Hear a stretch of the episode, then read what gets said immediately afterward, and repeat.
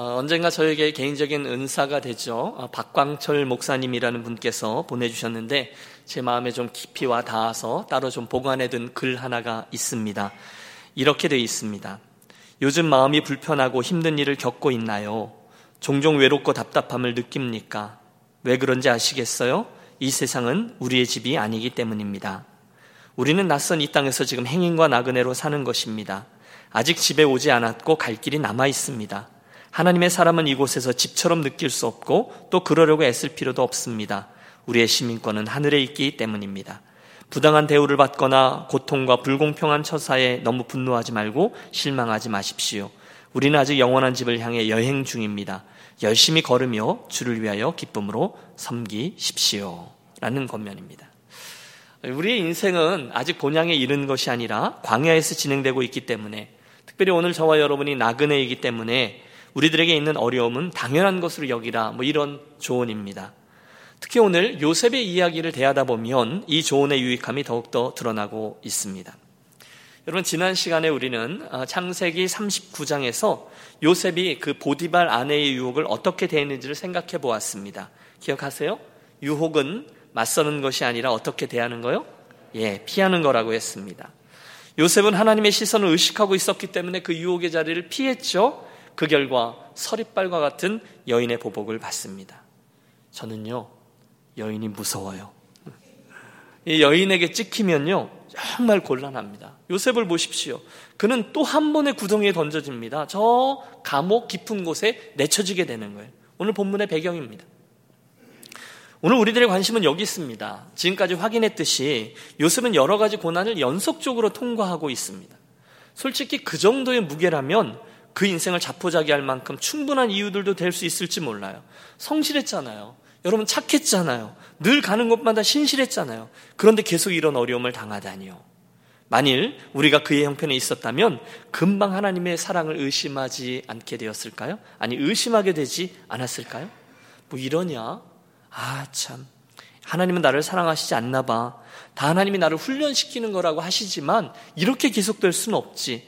충분히 그렇게 원망할 수 있습니다. 잘 해보려고 하는데, 믿음으로 살아보려고 하는데 어려운 일들이 계속되고, 그게 나아지는 것 같지 않아요. 오늘 요셉이 그런 거죠. 그런데 여러분 놀라운 것은 이 과정 중에서 저가 절대로 하나님을 원망하고 있지 않다는 거예요. 할렐루야. 네. 대신에 차분히 그의 신앙적인 정절을 지켜내고 계속해서 하나님의 주권을 인정합니다. 하나님을 욕하지 않습니다. 잠잠히 그분을 의뢰합니다. 참 대단하죠. 그리고 그 긴 훈련의 과정을 통과하면서 그 과정 속에 하나님께서 그에게 준비시키는 것들을 하나 둘 그의 인생 안에 갖추어내고 있습니다. 자, 오늘 우리들의 관심이 여기 있습니다. 그 감옥이라는 구덩이에서 요셉이 뭘 했느냐? 도대체 그 어려움을 저가 어떻게 통과하고 있느냐? 그리고 그 스토리가 오늘 우리들에게 무엇을 가르쳐 주고 있는가? 거기에서 나온 설교 제목이죠. 고난 중에 우리 할 일은 따라해 주십시오. 고난 중에 우리 할 일은 예. 오늘 저는 여러분과 함께 네 가지를 살피려고 하는데요. 우선 여러분, 요셉은 자기에게 닥친 이 어려움들을 감당하되 그 되어지고 펼쳐지는 이 상황들에 잘 적응하고 있었다는 게 관찰됩니다. 어려운 환경에 잘 적응했어요. 사실 요셉은 처음에 보디바리 집에 가서도 잘했죠. 그래서 가정 총무가 됐습니다.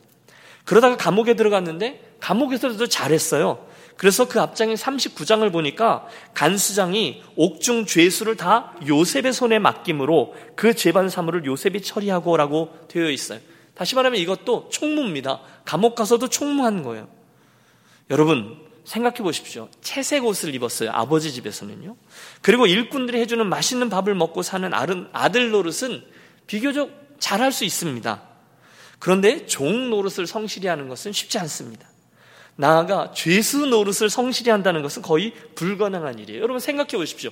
죄수와 성실은 매치되는 단어가 아닙니다. 그런데 요셉은 이 종의 자리에서조차 심지어 감옥에서조차 총무 노릇을 잘했다는 거죠. 다시 말하면 요셉은 그 환경들마다 뛰어난 적응력을 보여주었다는 거예요. 어디가 되든 아주 잘 적응했어요. 사실 여러분 이게 실력 아닙니까? 어, 연말이 되면 우리가 보통 사랑팀을 재편성하고 전도회도 다시 조직하고 막 그럽니다. 그런데 그런 때마다 저에게 와서 은근히 압력을 넣으시는 분들이 계시죠. 목사님, 저 내년도에 딴 데로 옮기시면 저 사랑팀 모임 안 갈 거니까 알아서 하세요. 어? 누구네랑 꼭 같이 넣어주셔야 되는 거 알죠? 그렇게 안 해주시면 저 확 폭발할 거예요. 뭐, 물론, 등등 이렇게. 이해는 되죠? 누구나 편한 분과 적응되는 분, 좋아하는 분하고 지내고 싶습니다. 여러분, 수련회 같은 데 가도요, 정말 힘든 게 방배정이라는 거 아세요? 참 어려워요. 그런데 분명한 것은요, 실력이 있는 분들은 어디를 가도 잘 계시고요. 어디를 가도 피스메이커가 된다는 거예요. 어떤 방에 갔다가 배정해 드려도 잘 지내세요. 특별히 어렵고 까다로운 분 있어도 더 잘 지내시는 분들이 계세요. 이게 뭐냐? 저는 실력이라고 봅니다. 제가 지난 주간에 프로그램 하나를 보게 되었습니다. 오지의 마법사라는 예능 프로그램인데 여러분 보신 분 계세요? 이게 보통 흥미진진한 게 아니에요. 한번 보세요. 출연진 6명을 네팔에 여행 간다고 불러요. 거기까지는 신나요. 그리고 네팔에 갔어요. 그리고는 3명씩 짝을 지어가지고 눈을 가려놓고 네팔의 오지에 헬리콥터를 타고 거기다 뚝뚝 떨겨 놓는 거예요. 그리고는 출연진들이 그 출연진들이 이렇게 싸가지고 온 가방까지 다 가지고 헬기가 떠나버리는 겁니다. 며칠 동안 지도 한 장 주고 어디를 찾아오라는 거예요.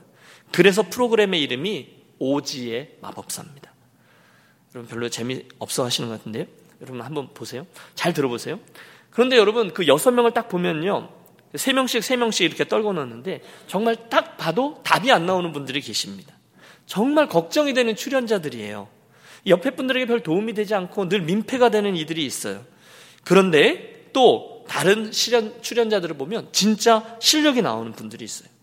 말도 안 통하죠? 돈도 없죠? 그런데 정말 기상천외한 생존 아이디어들이 나오는 거예요. 여러분, 한국에서는 그들이 연예인이지만 먼지 풀풀 나는 네팔의 오지에서는 그지예요. 상그지입니다. 해서 보면 착한 현지 사람들에게 가서 불쌍한 얼굴 표정, 먹는 음식을 이렇게 눈물 글썽글썽하게 쳐다보면서 이렇게 밥도 얻어먹고 차나 오토바이나 일단 세워서 얻어 타고 심지어 그 크리스찬도 있는데 나는 괜찮아. 죽 나오는 영화도 찍었어 그러면서 절에 가서 얻어서 자고요. 청소해주고 설거지해주고 남의 잔치집에 가서 그 짐승들 그 다루고 돈 몇 푼 얻어 나오고 그러면서 하루 이틀 사흘 가면서 나중에는 시계도 팔고요. 랜턴도 팔고요. 선글라스 그 폼내는 거 다 팝니다. 제가 깨달았어요. 이 생존이 이슈가 되면 정말 중요한 것과 덜 중요한 것이 구별된다는 걸 말입니다. 다 팝니다. 그러면서 한국으로 돌아갈 수 있는 데까지 산 넘고 물 건너 걸어 걸어 상그지꼴이 돼서 찾아오는 거예요. 그리고 시청자들이 그걸 즐기는 거죠. 그런데 드리려는 말씀은요, 그때 보면 진짜 실력은 적응력이더라는 거죠. 그 사람들을 보면요, 적응력이 강한 분은 어떤 상황도 긍정적으로 봅니다. 즐겁게 대합니다. 처음 만나는 사람하고도 금방 친구가 되는 사람이 있습니다. 그리고 그 상황에서 기초하여 다음 스텝을 찾아냅니다. 이게 실력이고 적응력이죠.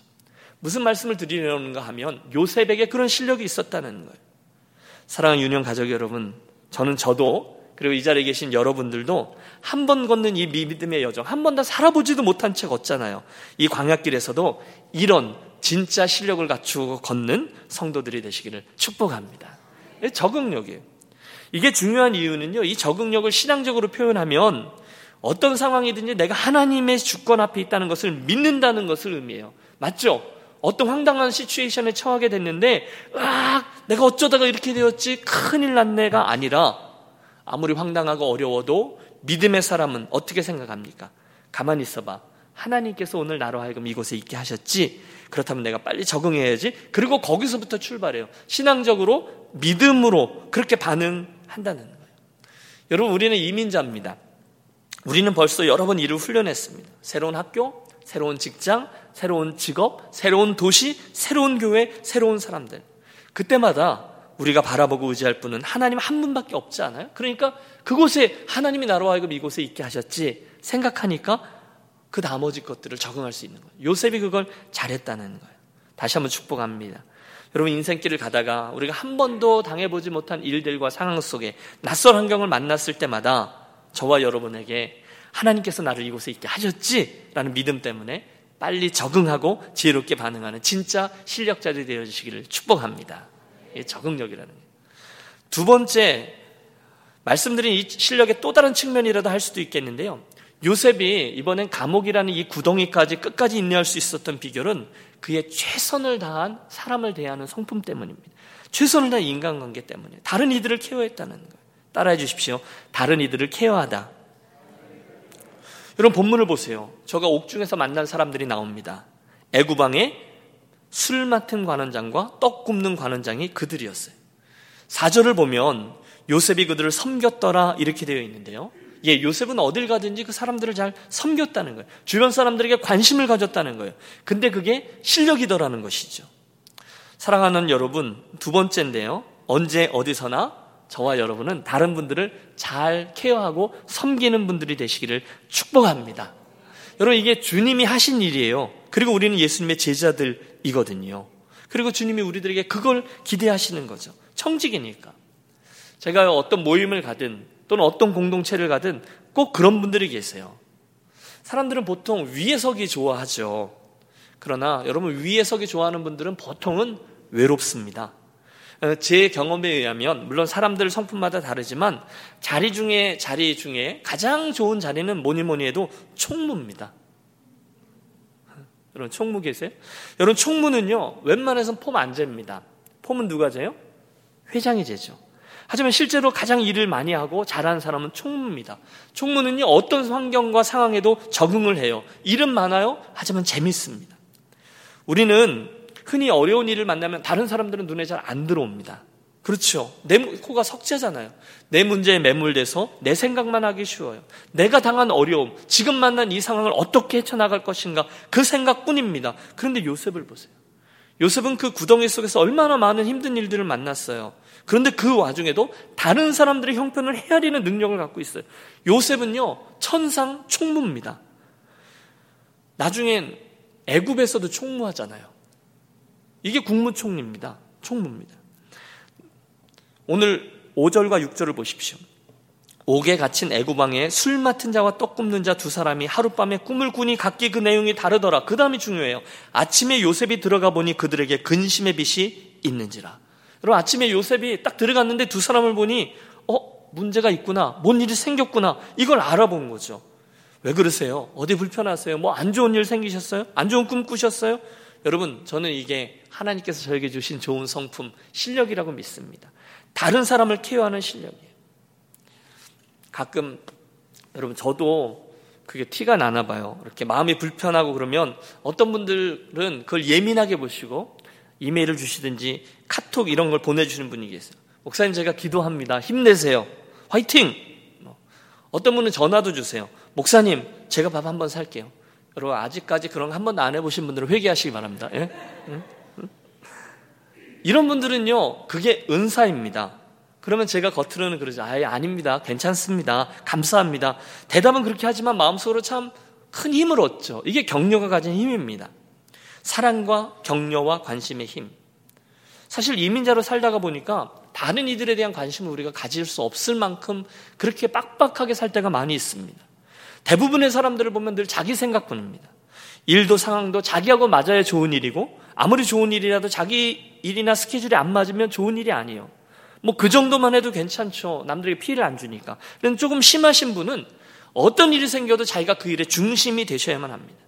자기가 기분 좋으면 다른 분도 기분 좋으셔야 되고요. 자기가 기분이 좋지 않으면 다른 사람들도 고개를 떨구고 있어야 돼요. 세상의 중심이 늘 자기 자신뿐입니다. 그런데 잘 보십시오. 그런 분들은 친구가 많이 없습니다. 그렇죠? 그리고 친구들이 있어도 포기하는 사람이 많아요. 나도 나도. 성질이 원래 그래. 어, 때 되면 또 돌아왔어, 또 돌아왔어. 그냥 냅두면 돼. 삶이 잿빛입니다. 그러면서 혼자서 엎치락뒤치락 하면서 자기만 바라보고 동굴 속에 들어갑니다. 혹시 여러분 주변에 그런 분들이 계시다면 저는 여러분들이 이 요셉과도 같은 정말 복된 삶을 살게 되시기를 축복합니다.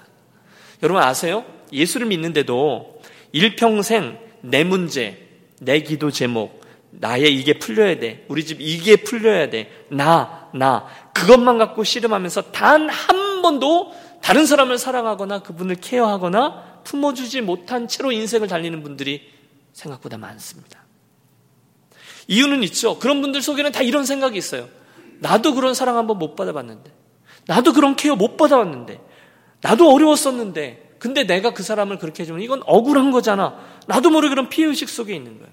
그러나 여러분 그리스도인들은 다른 이들에게 축복의 통로여야 하는 거잖아요.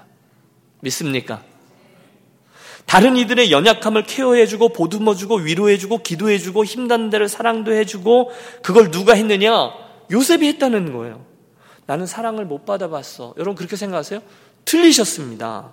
못 받아보긴 뭘 못 받아보셨습니까? 여러분, 저와 여러분은 이미 주님에게 다 받은 줄로 믿습니다. 믿습니까? 여러분, 아멘 소리가 제 성에 절대 안 차는데요. 네?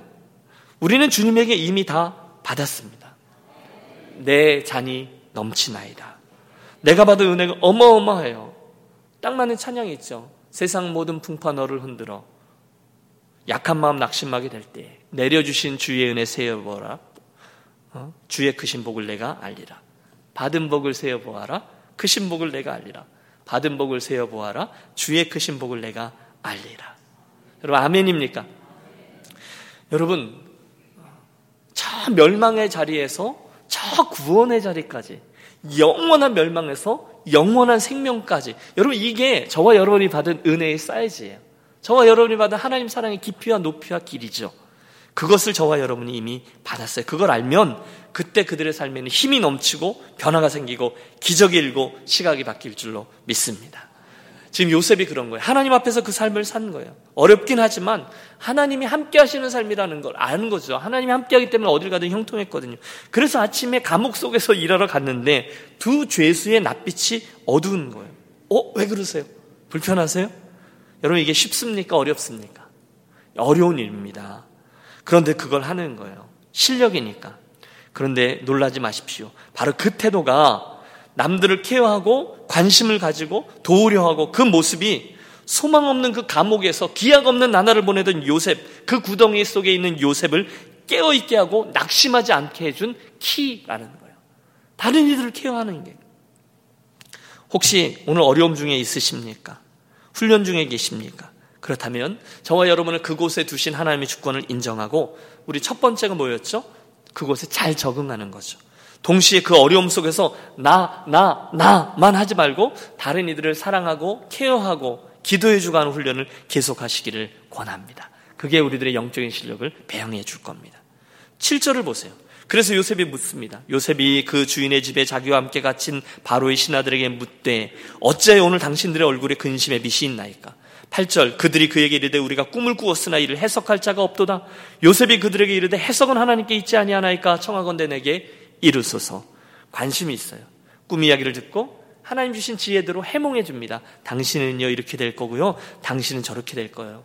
어, 술 맡은 관원장 앞으로 사흘 안에 다시 살아나는 복직이 될 것이고요. 떡 맡으신 관원장님 너무 죄송하지만 사흘 안에 당신은 죽게 될 것입니다.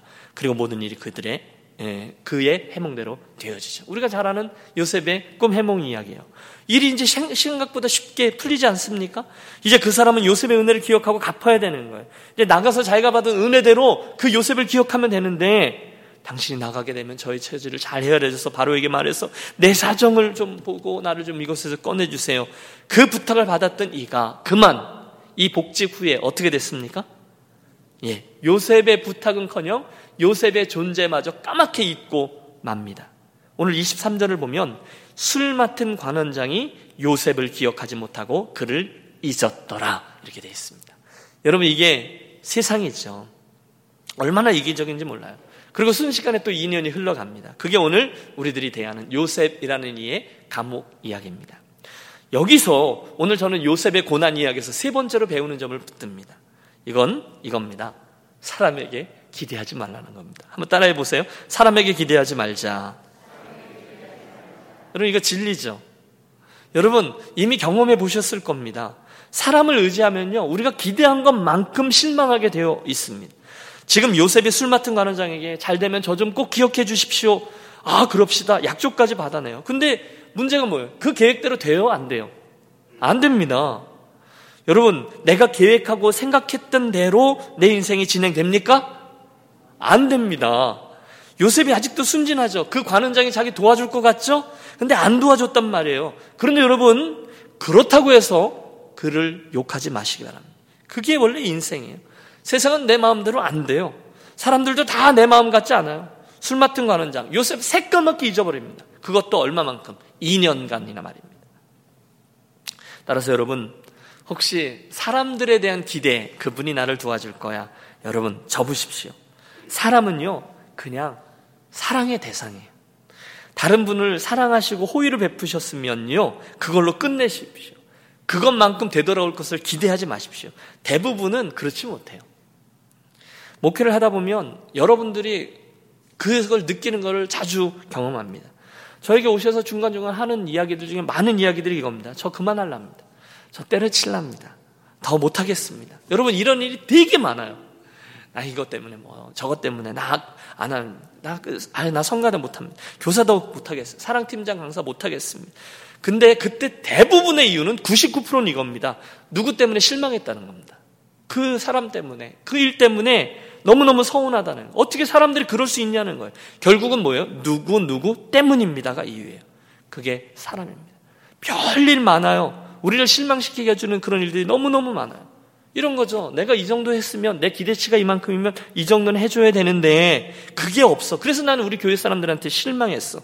되게 많아요. 그런데 여러분 이걸 아십시오. 그럴 수 있는 거예요. 그게 우리가 생각하고 있는 사람들에 대한 기대예요.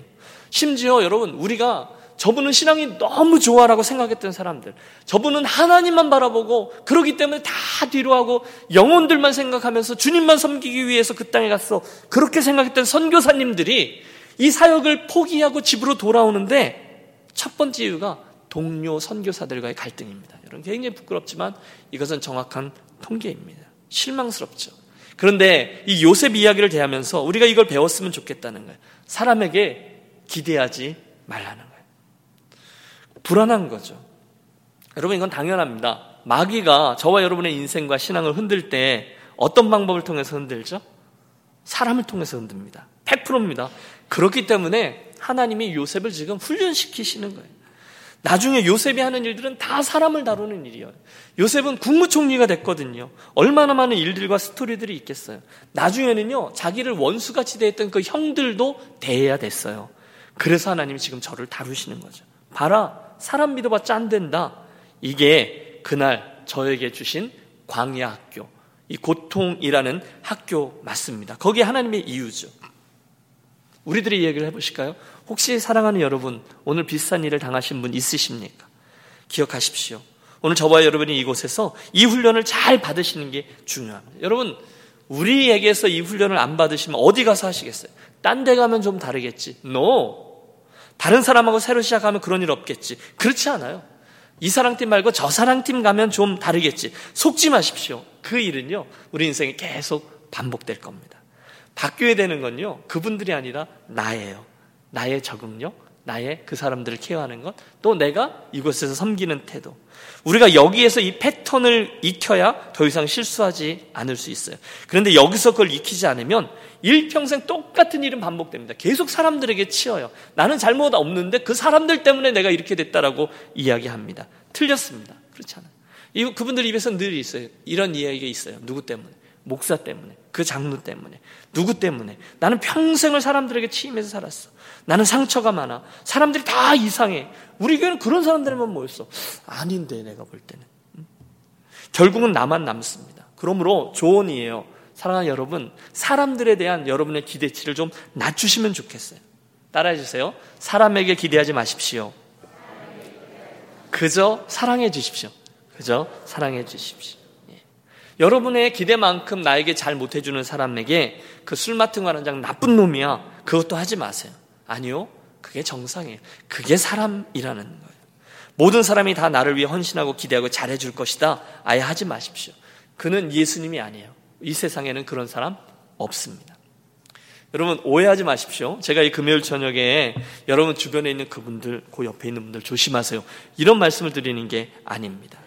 대신에 저 사람만큼은 나를 위해서 왜냐 내가 이만큼 해줬으니까 이만큼 해주겠지라는 기대를 여러분 그 기대를 내려놓으시고요. 대신에 하나님께서 해주시겠지 이런 기대로 바꾸시기를 바랍니다. 하나님은 우리의 세상에 대한 기대를 그 사람에 대한 기대를 하나님 당신에 대한 기대로 바꾸기를 원하세요. 그러면 간단해지는 거죠. 사람에 대한 기대는 여러분 남편에 대한 기대, 아내에 대한 기대 빨리 버리십시오. 빨리 버릴수록 좋습니다. 이게 오늘 우리가 요셉의 고난 과정에서 배우는 세 번째 교훈입니다. 사람에게 기대하지 않는. 마지막으로 우리가 요셉의 삶에서 배우는 점은 그 시간을 통해서 하나님의 때를 기다리는 훈련을 하자는 거예요. 함께 해보실까요? 하나님의 때를 기다리는 훈련. 제가 기다리는 훈련이라 그랬는데 기다림이라는 거는 그냥 수동태로 그냥 질질 끌려가면서 계속 이런 이야기가 아니라 하나님의 때가 온다라는 것을 믿기 때문에 나는 이 기다림의 시간을 준비하는 시간으로 채울 수 있다는 거죠. 그냥 세월이 가는 거지 뭐 인생이 별거 있어. 그는 감옥 생활을 죽지 못해 버텨내지 않았습니다. 대신에 그곳에서 하나님의 때를 기다리지만 자기의 실력을 키웠다는 거예요. 저는 이 요셉의 훈련들 중에 가장 힘든 훈련이 바로 이 기다림의 훈련이라고 믿습니다. 그는 13년을 기다렸어요. 꿈을 꾸고 나서. 보디발의 집에서 11년, 감옥에서 2년, 그러다가 만 2년 후에, 할렐루야, 만 2년 후에 바로가 꿈을 꾼즉 자기 하숫가에 섰는데 하나님의 때를 만나게 된 것이죠. 여러분, 하나님이 귀하게 쓴 인물들은 한 명도 제외 없이 기다림의 훈련을 하곤 했습니다. 모세는 자기의 타임라인보다 40년을 더 기다렸어요. 그렇죠? 다윗도 10년을 더 기다렸어요.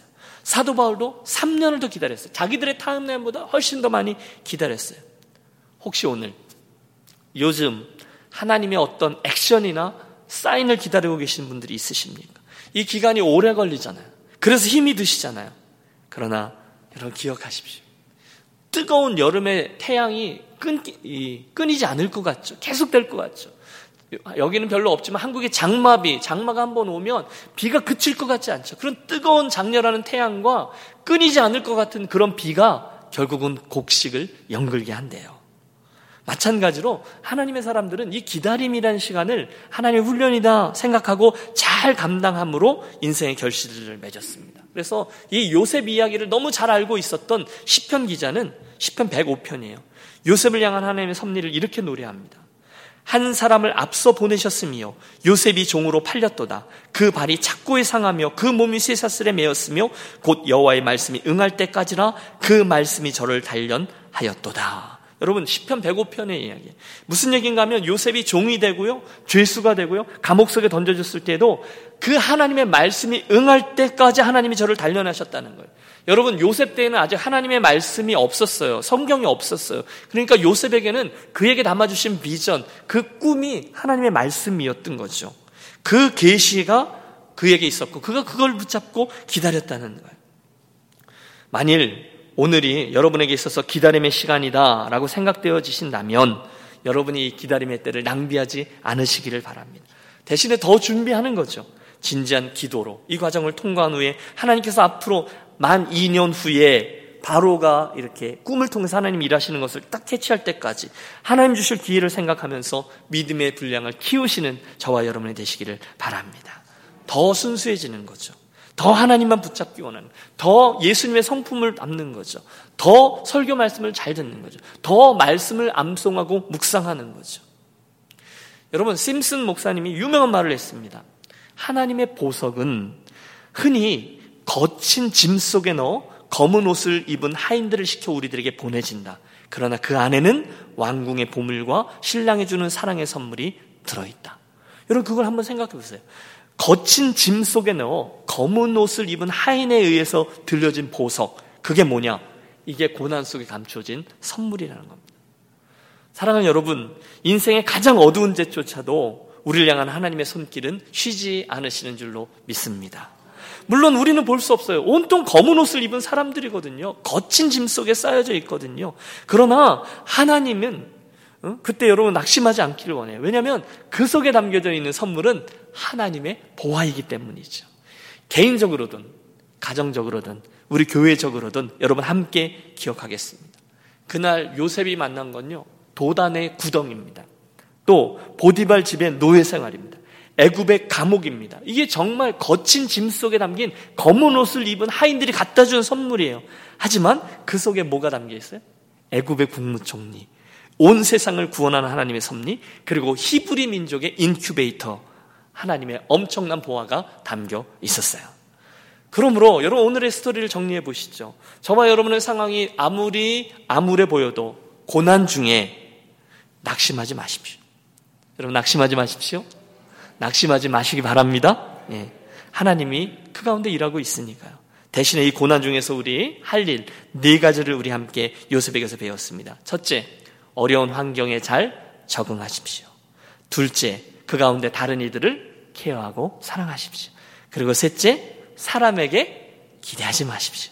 그리고 마지막 넷째, 하나님의 때를 기다리며 준비하십시오.